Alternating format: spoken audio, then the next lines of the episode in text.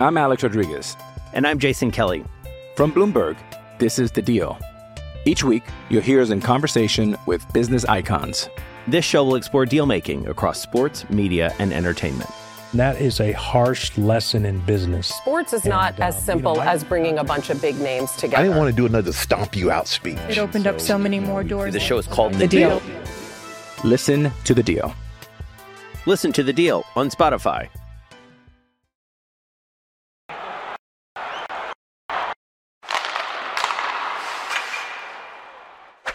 Hello and welcome back to another episode of the Hockey News on the E podcast presented by BetMGM. I'm Jacob Stoller from the Hockey News alongside Justin Cohn from the Fort Wayne Journal Gazette. And to start things off, I was thinking about this the other day. I was thinking about you, Justin, actually, and the show. When we always talk about how like the ECHL for coaches is like this big, like, like almost crash course um, for any hockey ops job. And I don't think we've mentioned we have maybe in passing, but I don't think we've discussed really how the ECHL is a huge launching pad for Danny Briere and his route to becoming GM.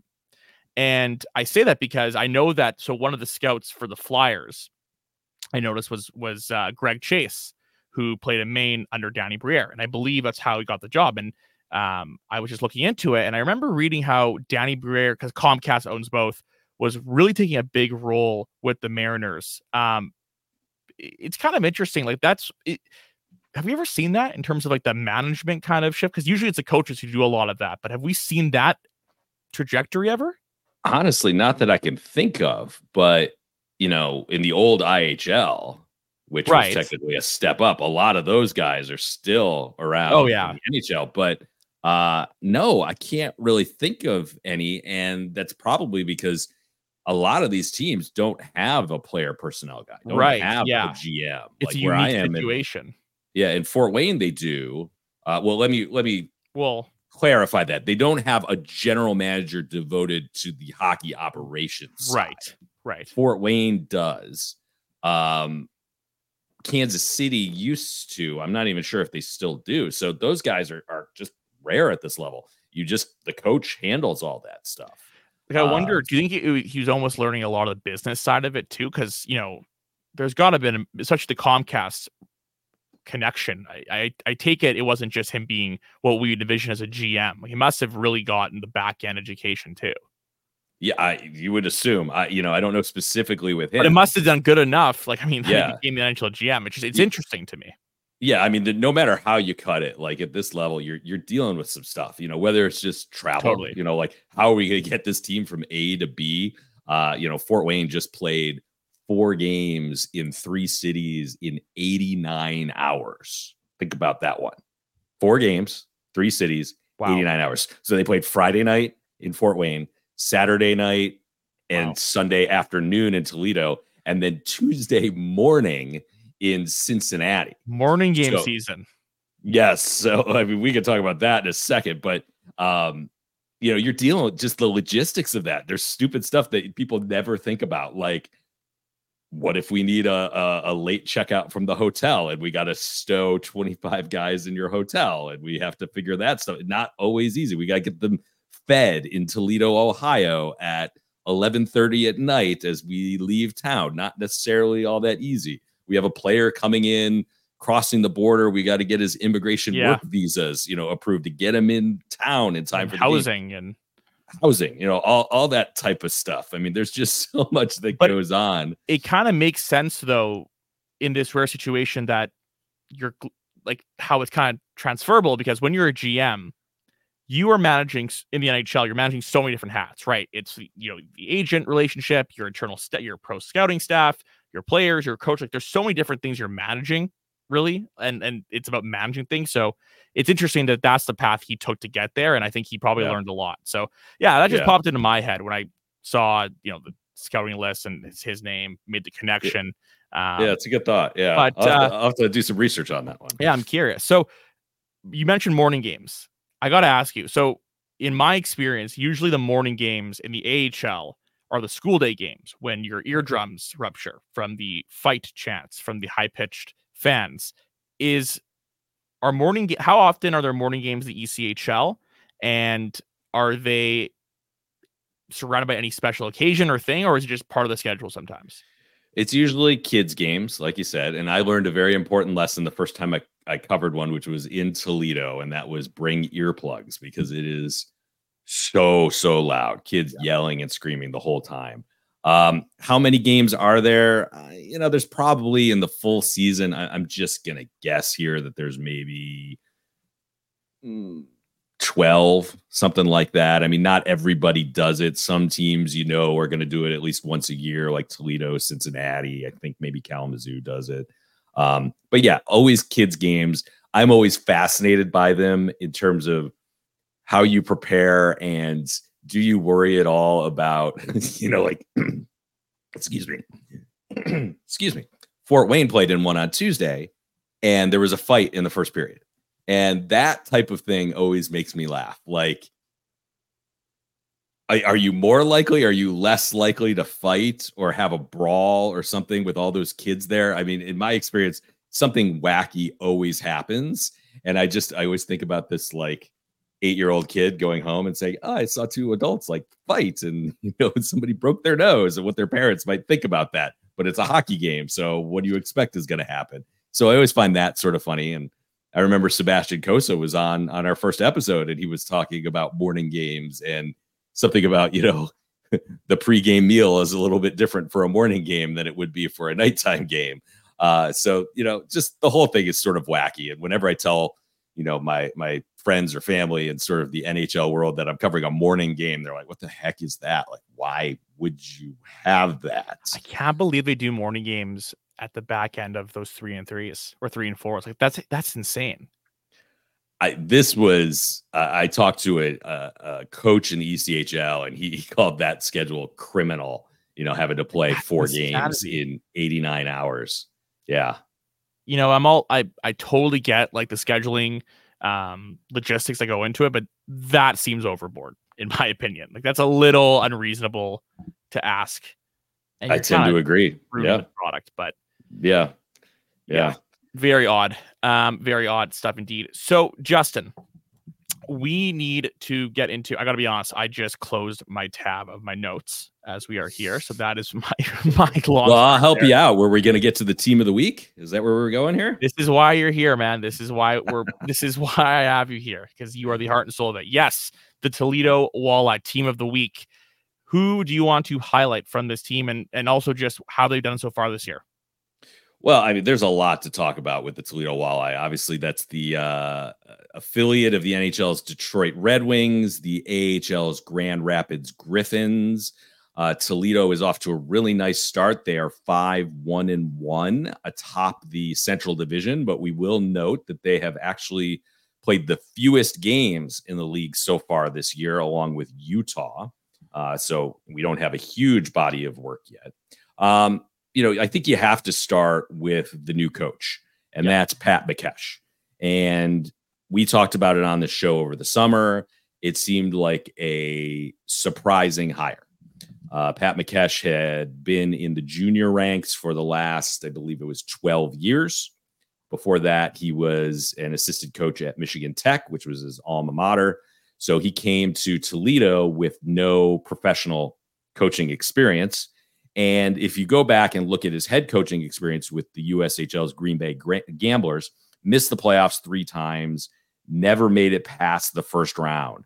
So the optics when the hire was first announced were, whoa, that's a little unusual because Toledo is one of those flagship franchises that expects to compete for a championship every year. And they've come mm-hmm. very, very close. You know, last year, um, it was the division uh, the conference finals. They had been to the kelly cup finals twice under dan watson. I mean this is a team that's come very very close but hasn't quite raised the kelly cup. So you sort of assume they were going to hire somebody who was had a lot of experience had proven success as a pro coach but they went the other direction. There are reasons so he is very closely aligned with Derek Lalonde, who is the Detroit Red Wings um, head coach. Lalonde formerly coached the Toledo Walleye. Uh, Mikesch was his assistant in Green Bay. And Dan Watson who was also sort of on the selection committee, if you will, and picking the next coach. He was also very involved. So, you know, these guys who know their stuff, they know Toledo, they know the expectations of the affiliation. They all signed off on this. So, you know, you assume that they know what they're doing. And and what Pat has done so far is really good. I mean, they're off to a great start. Um, you know, I talked to him a bunch last week and um, you know, he said that his recruiting um, philosophy is very much uh, aligned with what Dan Watson had done and what Derek Lalonde had done before him. Uh, when you play in Toledo, there are certain things that you always expect. You always expect them to have a very offensively charged team, to be especially uh, adept in transition, and to have good goaltending. And all those boxes are checked so far this year. And you know, I, I got interested in in how many of these guys he actually recruited because he hadn't been in the ECHL level before, and you know, it was it was interesting. You know, some of these guys were already basically on board, like Brandon Hawkins. Um, I think Mitchell Lewandowski was one of the guys that was on board. There are other guys. Orrin Centazzo is one, and he was maybe the biggest free agent signing in the entire league. Um, he thought he wanted to play for Toledo, but wanted to see who they hired as coach first. And obviously, he was okay with it being Pat Mikesch because then he signed on. And then there were other guys that Mikesch went out and got himself. Grant Gabriel is one of those guys.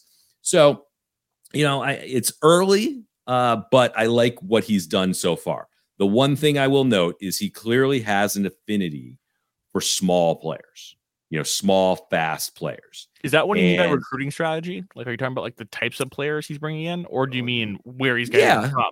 Yeah, yeah. No, I, I think the types of players, you know, like where, you know, there are coaches out there that always want, you know, six foot four and taller defensemen. There are other coaches that, you know, I'm all about having guys that are net front guys and they're just going to camp down there. You know, other guys are defensive first philosophy. Mikesch is an offense first guy. He'll tell you defense is not necessarily his forte. So he went out and recruited the types of guys that Dan Watson recruited. But the one difference to me is these guys are a lot smaller. For whatever reason, he has an affinity for small players. I, I forget what the number was, but it was like 12 players, I think it was, that were 5'10 uh, and smaller, something like that. I, I might be a little bit over on that number, but a lot of those smaller guys. Now, Orrin Centazzo, one of those guys, he's a smaller guy, but he doesn't play like that. I mean, he'll get his nose dirty. Uh, but that's one thing because you know everybody's always talking about we're going to have a big team, we're going to have a big fast team. I don't think anybody at Toledo is going to tell you we got a big fast team. They're just going to say we have a fast team. So that's one interesting thing. You just don't see a lot of people, um, you know, take that approach. So a couple other things about Toledo, you know, their goaltending might be the best tandem in the league, at least on paper. You got John Lethemon, who was the ECHL's goaltender of the year last year. You have Jan Bednar, who is a rookie. He is on an AHL contract. Uh, you have a couple other guys on. They don't only have four guys right now on either NHL or AHL contracts. The other two are Trenton Bliss and Alexandre Doucet. Now I don't know if you know anything about Alexandre Doucet I do not. but he's on an NHL contract. But I just want to tell you his stats. Okay, he's been really good so far. He's got three goals, six points in three games. Last year, he was in the the queue playing for Halifax, Mhm. and in 36 games, 36 games, he had 31 goals and 62 points. This was Wow. after he moved from Val-d'Or last year. In 34 games with Val-d'Or, he had 27 goals and 53 points. So just adding that up real quick, like that's 58 goals and 115 points in 70 games in the queue that good? and was just I'd say that's pretty good myself. Uh, so you see a player like that uh, again, not huge, listed at six feet, 192 pounds. He's only 21, but you want to see okay, a guy like that because you do see guys like this come to ECHL with huge stats and maybe they don't replicate it. But you know, six points in uh, with three games played, that's a pretty good start, 58 um, goals is pretty bonkers. right? Like, right? and then another 14 in the playoffs in 21 games. Like, that's pretty insane. Yes, yes. Uh, so you can see why he got an NHL contract.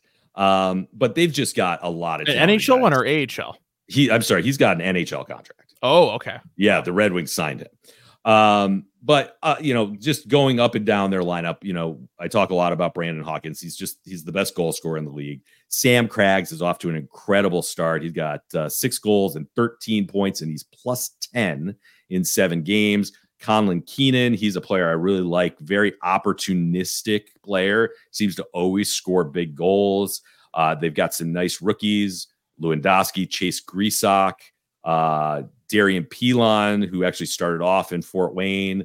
Uh, and then, you know, you just go down their lineup. Now, I, I guess I have some concerns with their defense. Um, you know, are these guys going to be able to sustain what they've done so far? Uh, Will Cullen, Grant Gabriel, Riley McCourt's a guy who has kind of stood out to me so far. And another guy is Jake Willits. Uh, he's only got one goal, but that guy, you know, he's he'll get his nose dirty. Like he has been getting involved in some physical physical stuff behind the play. Uh, but you know, the other thing I want to mention with them is, you know, they've played Fort Wayne four times. They won three of those games. They uh, blew out Fort Wayne the first meeting. In the other, in the next two meetings, they rallied from a two goal deficit and then from a three goal deficit. So you definitely like to see a team like Toledo have that sort of resiliency. Um, you know, new coaches with both those teams, but mm, I would say a lot of people believe that is the most heated rivalry in the league. So to get off to a good start against Fort Wayne definitely bodes well for you. So a lot going on in Toledo right now. Uh, I think they're going to be a factor all year long. But or you know, during the summer, I had said, you know, I, I don't like this hire. I, I'm kind of changing my tune because they got off to a great start. I've talked to him a little bit. Seems to know what he's doing, and uh, you know, good on you, Toledo.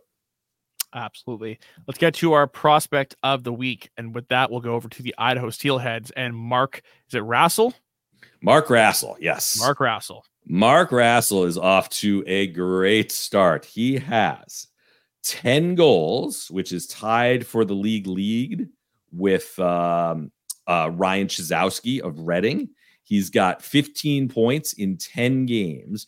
Now, Rassell, he's also got four game winning goals.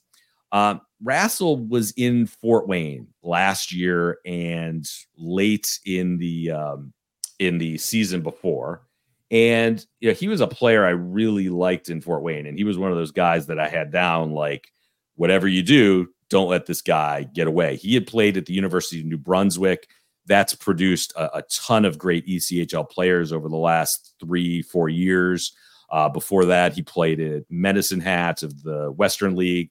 He's got some size. He's 6'1, 186. Um, he's got some speed. Uh, he'll get his nose dirty in front of the net. Uh, he did some good things in Fort Wayne last year. He had 21 goals and 50 points in 68 games. Uh, depends on who you talk to. Like, I thought he had a strong season. Some fans thought it was kind of a disappointing season because he had looked so good in the playoffs the year before.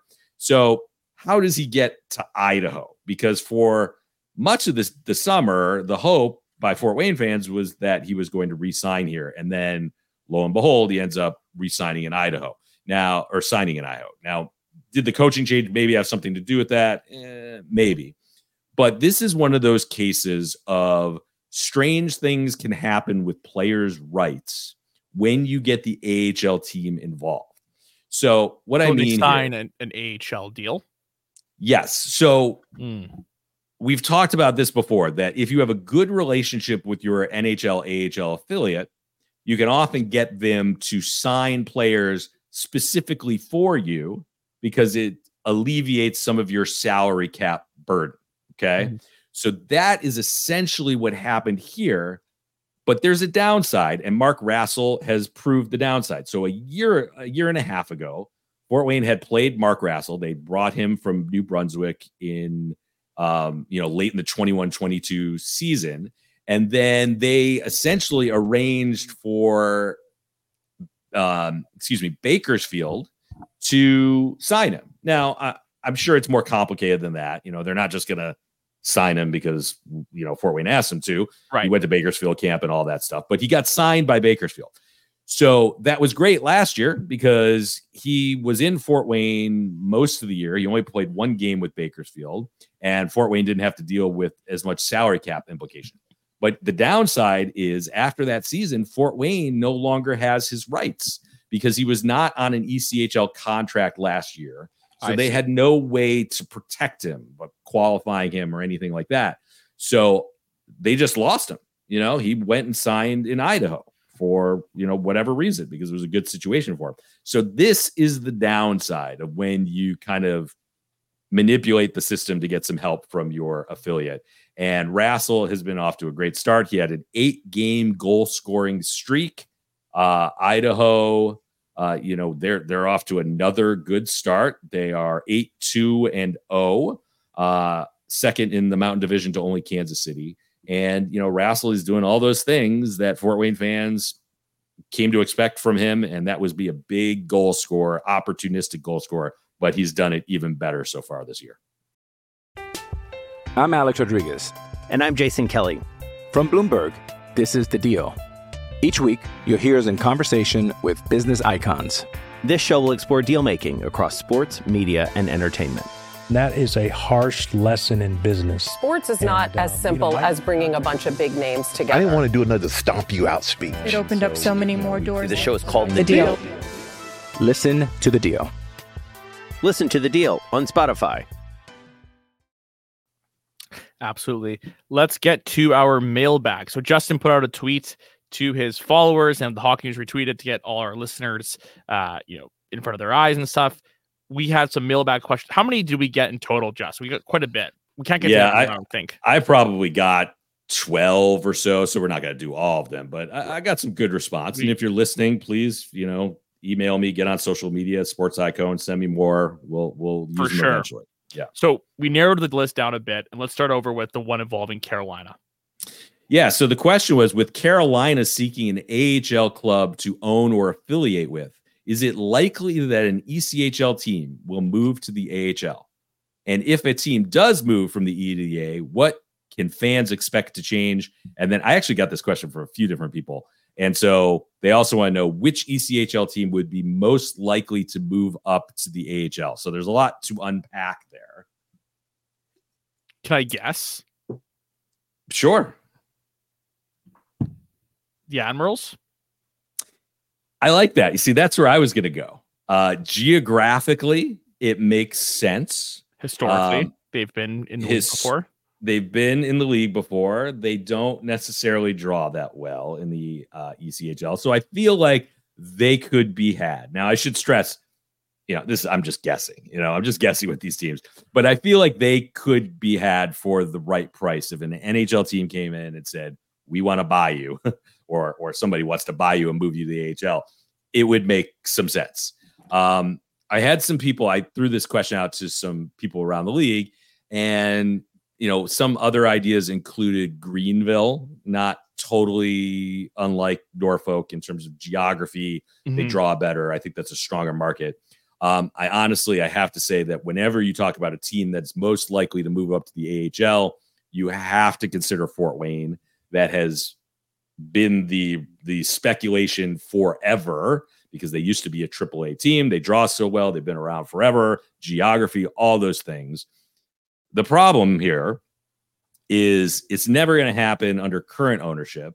So somebody would have to come in and buy the team. That could happen because the Franke family that owns them, there's no obvious heir apparent with the kids on who's going to own the team. So I, I feel like they can be had.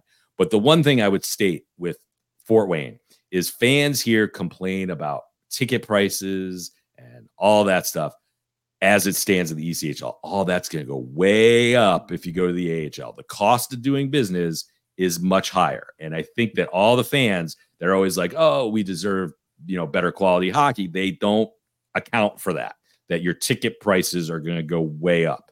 Uh, so that's why I think Fort Wayne's kind of a non-starter on that for now, but you do have to consider it. But yeah, I like Norfolk. Uh, so I also think that answers kind of if a team moves up, what can fans expect to change? Well, prices is the big thing. Yeah. Um, but you know, you're gonna get better hockey.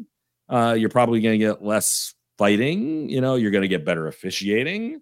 Um, you know, I think it's mostly positive. Uh, but you know, the the prices, that's the big thing for me. You know, so let me ask you a question though. from what the listener asked, is it likely that this would happen? I don't know that. I mean, look, you may know more about the AHL than me in this respect, but I don't know that it has to be an ECHL team. I feel I like don't they would- either. they would be so desperate to just, you know, alleviate this whole situation that however they can get a team in there. Yeah, Uh, I, I guess though what works in the ECHL's favor is that like some of the markets we've discussed are like established, like Right. there, there's a proven attraction and interest in hockey there. Course, the yeah, price I mean, you need an arena, right? Like you need Right, a city, you need an arena, and how many of those say. exist right now without a team? that it- works in an ECH. Uh, sorry, that would work in an AHL sized market. Like they're not going back Right. to Houston. They're not Right. like so. Yeah, like I mean, I mean, I I, toyed agree with around with Utah for a second, but uh, you know, like all the talk is NHL there. So would that be counterproductive? But then know, again. Bettman said recently that they're not looking at expansion for a bit. So if you're Utah and you want to become first in line, you're probably your best bet is to show that you can run an AHL team act like really well. Yeah, yeah. would I, mean, I, I think Norfolk makes the most sense. I mean, look, they're they're only averaging tw- two thousand five hundred eighteen fans, but if you're going to go buy a team, whether you're also the have a- A history of having an AHL team there that did quite well. Yes, but that's also the question. Like, do you need to buy a team that draws really well now, or Uh, yeah, does that not matter? I- I, that's a you're you're onto something. I think I would like, think you would want to you would want a team that draws really well. yeah. Uh, but you know, if you're willing to just go in and lose money, you just want an affiliate and you'll figure out all that stuff that's out. not realistic. Yeah, well, right. But we've seen unrealistic things happen. So That's true. that's my question. That's my answer on that one. Um, next question. Players not reporting when traded was a big problem a few years ago. It seems to be a less of a problem in recent years. That's actually true. I've not heard too much of that.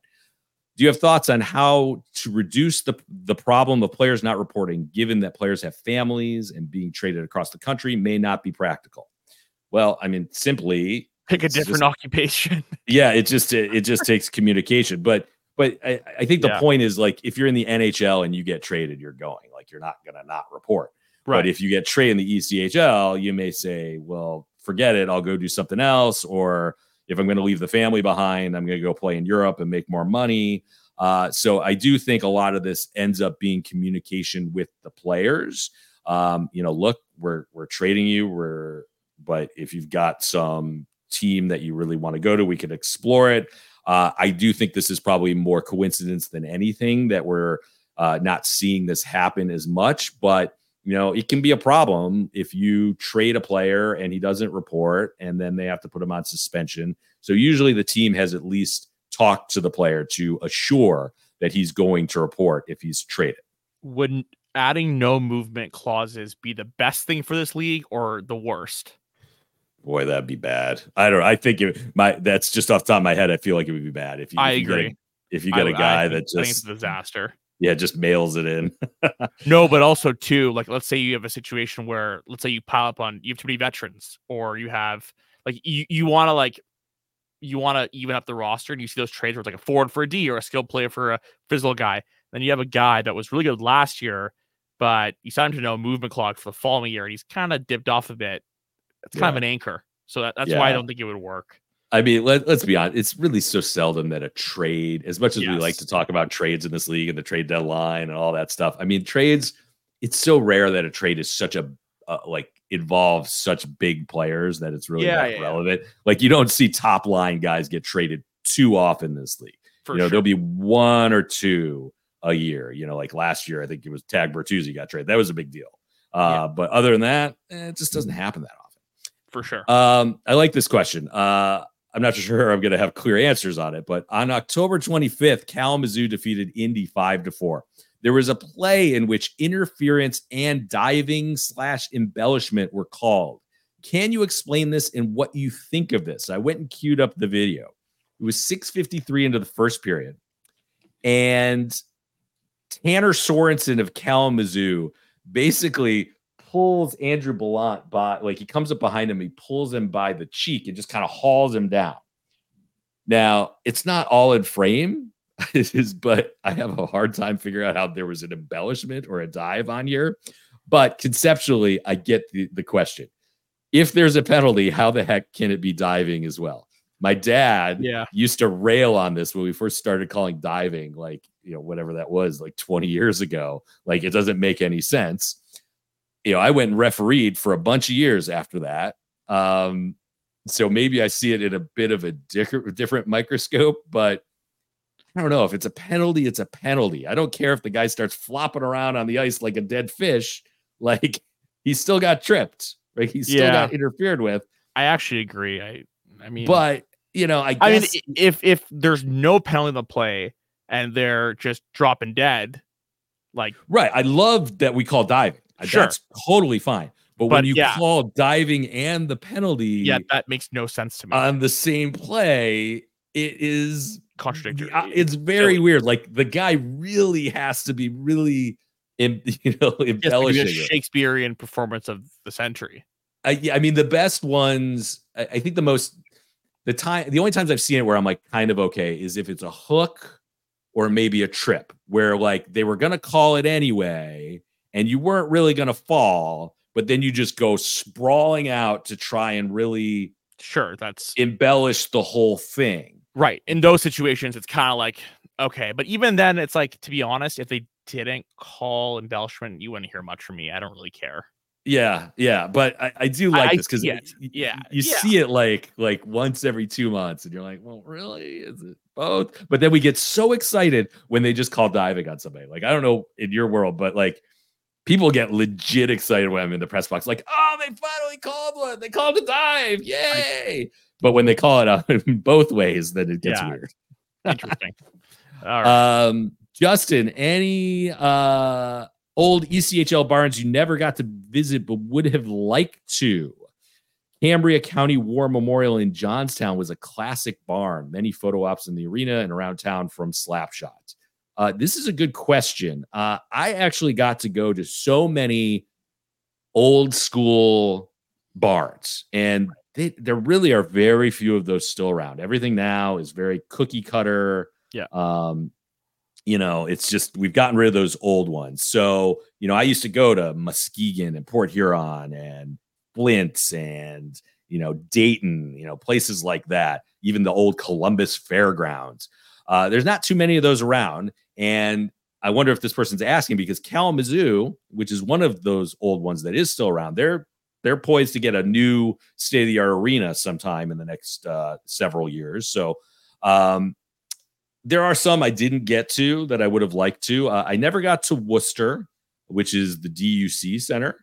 Um, you know, not the oldest arena, but uh, I would have liked to go there. The big one for me that I never got to was the Glens Falls Civic Center, which is now Cool Insuring Arena uh, in Glens Falls, New York. Uh, for me, that just growing up in Detroit, I was always spending a lot of time reading about Adirondack being the AHL team. Barry Melrose coached them back then.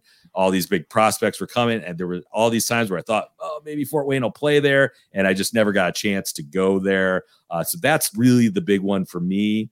Uh, Hershey Park Arena, which was replaced in 2002 by the Giant Center, never got there. I would have liked to go there because there's some synergy with Hershey and Fort Wayne being the two oldest teams in minor league hockey. And the other one that I, I guess I would have liked to go there because if there's one arena that I hear stories about, like crazy, like you can't make up these stories, it would have been the Toledo Sports Arena. I mean, stuff about, you know, fans hitting players, walking out to the ice, spitting on the broadcaster. I mean, uh, you know, Toledo, ask people from Toledo. I'm not being offensive. They'll tell you the Toledo Sports Arena was famous for stuff like this. So I think I would have liked to have gone there just once to see what it was like. Get spat but- on a couple times. I, I I never went there, but yeah, I mean, I guess so. You got a that you you never got to that you wanted to? Um, it's a good question, actually. Uh, honestly, maybe no, not really. Uh, it's a little bit different. Like I'm, I'm a big- Jacob has lived a full life. He's, Yeah, he's accomplished like- everything he wanted well, to. okay. The question is, any like old barns? I am a child who was just born. You admitted it. Oh my gosh. I am to anyone that's watching the video. That is not a shock.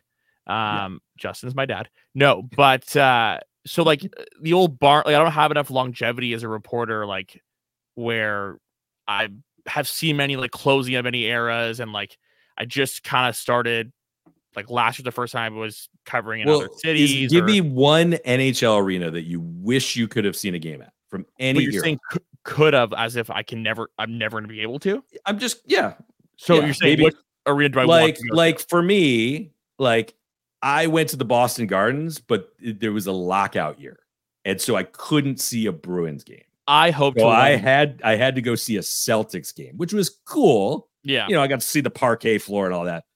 But I, I it's always been out there like, man, I never got to see a game at the Boston Gardens. That was I would like to be able to go to Madison Square Garden one day. That's There you go. I've never been there either. Yeah, We'll go together. I We'll go together. let's do it.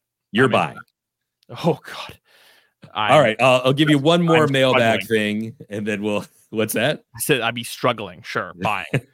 I'll give you one more mailbag thing, and then we'll get to coast to coast. How's that sound? Let's do it. Um, all right. Uh, cheerleaders and quote unquote ice crews in hockey. Yay or nay? I say gimmick for non traditional markets. is that yay or nay? Ah, That's what the, the reader said. Yeah, but is that Um, is he is the reader yay or nay? Or yeah, I think he's he is nay. He is Okay. nay. Uh, you can observe that either way. Like I mean, it's kind of. I- I'm I actually yay. never- I've never had a strong enough opinion either way. I don't. I haven't been to too many places that have cheerleaders. the Panthers or like the Stars or someone has that. Vegas has something like that in the NHL at least. Well, the Allen Americans have cheerleaders. And I don't know if this is true, but the rumor was always that they were ones that didn't quite make the cut for the Dallas Cowboys. Oh, really? Cheerleaders. Oh, that's, I like- Um, that's that's hilarious. I That's the mean, you- practice squad. Yeah, yeah, it's the practice squad. I mean, you go down there. I mean, look, it's it's very Texas. You got cheerleaders. They make posters. They sign autographs. Yeah, I'm Yeah. I'm, I'm for it. I, I don't know why I'd be against it in that sense because like you know, like we talked to Miles Jack about like wanting to connect with the Allen Americans, like with, with sorry with Allen, Texas, and that community. Like Yeah. community is a big part of it. If you're in Texas and a city like Allen, which has like the fifth biggest high school football stadium in the country, and it's like Friday Night Lights there in real life, you gotta you gotta tap into your clientele, and if that is a way that is visible in sport, then sure. Like I Yeah. I Yeah, I I, don't know, mean, like- you know, ice crews, if I'm understanding what they even are at this point. I mean, look, the Red Wings have all sorts of people just, you know, skating all over the ice and they're shoveling up the the snow and I, I mean, I do find that sort of funny because you know I'm old enough that I can remember an era where we just dealt with snow in the corners like it wasn't that big a deal. Like why we have to have people out there with shovels every two seconds, like slowing down the game seems a little unnecessary for me. But you know, whatever. I, it's never bothered me, I guess. Now, sometimes I do see things that do bother me. I mean, like the guy in Toledo that dances to Cotton Eye Joe, I could I could probably live without. But there are definitely things that I hate more. We should do a whole episode on the things that Justin hates because we can get into inflatables, we could get into fireworks. that's an off-season episode. Yeah, That's an like like like like can we not do fireworks on the ice and ruin the ice surface before the games even started? Indianapolis. is, that is Uh, those I like less. that is absurd. All right. Well, thank you to everyone that submitted questions for the mailbag. Those are great ones, honestly, and we had to narrow it down. But keep sending them in. We'll be sure to to if we didn't get to you this last couple times, let us know and we'll give you a shout out and get your question for sure. All Wanna coast to coast before we Yes, uh, we'll roll through some coast to coast here. Want to make a mention that Mariah Fujimagari, who we talked often about with the Kalamazoo Wings, was Yes. an e-bug the other day at Worcester. Thought that was cool that she got the e-bug call for the Railers. Uh, Wheeling's Jordan Frasca. He had a natural hat trick. I just want to check this. You know what a natural hat trick is, right? Yes. Oh, come on. just making sure. That's not even a generation thing. That's actually insulting. Uh, I am triggered.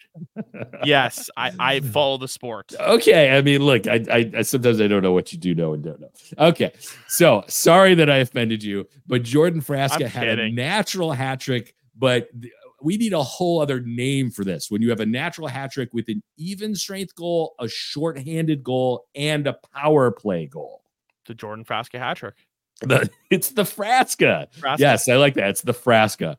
Uh, Adirondacks Yannick Turcotte played only four games and then went overseas. Um, just mention it because you know it, it. It's one of those things in the ECHL. You have a guy and then plays a few games and gets a better offer and is like, you know what, I'm out. Sorry, I've enjoyed my time here. Uh, but one thing I will note, Adirondack fans, is guys go overseas and other guys come back.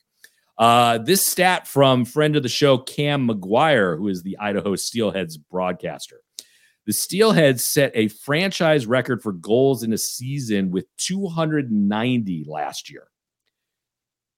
Last season, through 10 games, they scored 38 goals. This season, through 10 games, they've scored 50 goals. So, in other words, they're already way ahead of the pace that brought them a franchise record last year. But averaging five goals through a game through 10 games, pretty solid. Uh, this is from a great uh, Twitter slash X account, ECHL Stats. No idea who does that, but I would like to find out. Yes. Five Great account. five ECHL teams have an average attendance above 7,400. That is higher than 25 AHL teams. Wow. Those teams That's fantastic. that are drawing well in the ECHL. Jacksonville at 9,767, Fort Wayne at 8,217, Toledo at 7,568. A little note on Toledo. They did not sell out on Sunday. That broke a string of 28 straight sellouts for the walleye. Uh, Tulsa averaging 7,475 and Orlando at 7,430. Uh, last thing I wanted to mention is if you are paying attention to the standings, there are four division leaders, and I would say three of them are quite unexpected. Uh, if you thought going into the season that Trois Riviere would be 9 1 0 and leading the North Division, that Atlanta would be 8 1 0 and leading the South Division, and that Kansas City would be 10 2 0 and leading the Mountain Division. Um, you should be make you should be making predictions because you're better at it than I am. Uh, the other team that is leading its But division Justin, you're is known at being bad at making predictions. and you, Oh, have been that is- dunked, you've been dunked on for bad predictions, man. that is just not True. And people always remember the ones that go awry. They don't remember the ones that were right. Fair enough. Fair. Uh, Toledo, 5 1 and 1. They lead the Central Division. For what it's worth, I posted a poll to see which one of those, um, you know, surprised people the most. And obviously, it's very scientific if you post a poll on Twitter X. But 34.6% uh, thought Trois Riviere, and another 34.6% thought Atlanta were the most surprising. So tied between Trois Riviere and Atlanta being the most surprising division leader so far. 22.1% then had Kansas City. And of course, Toledo was the least surprising of that at only 8.8%. But uh, a lot of surprises with those teams so far. We're still very early yet, and it's all going to equalize, I think. But uh, a lot of good teams on top of their division so far. Absolutely. All right. Well, that concludes today's show. Thank you again to everyone that sent in questions. Those are good ones. They they actually uh, they had me thinking a bit. Um, and honestly, it was a good blend of it stumped me a bit in some ways, and then also it's like ah, that made me think. It actually, I never thought about that. So good stuff there. Thank you, Justin, for taking us around the league for coast to coast. And we will see you all next week with another episode. Until then, though, take care.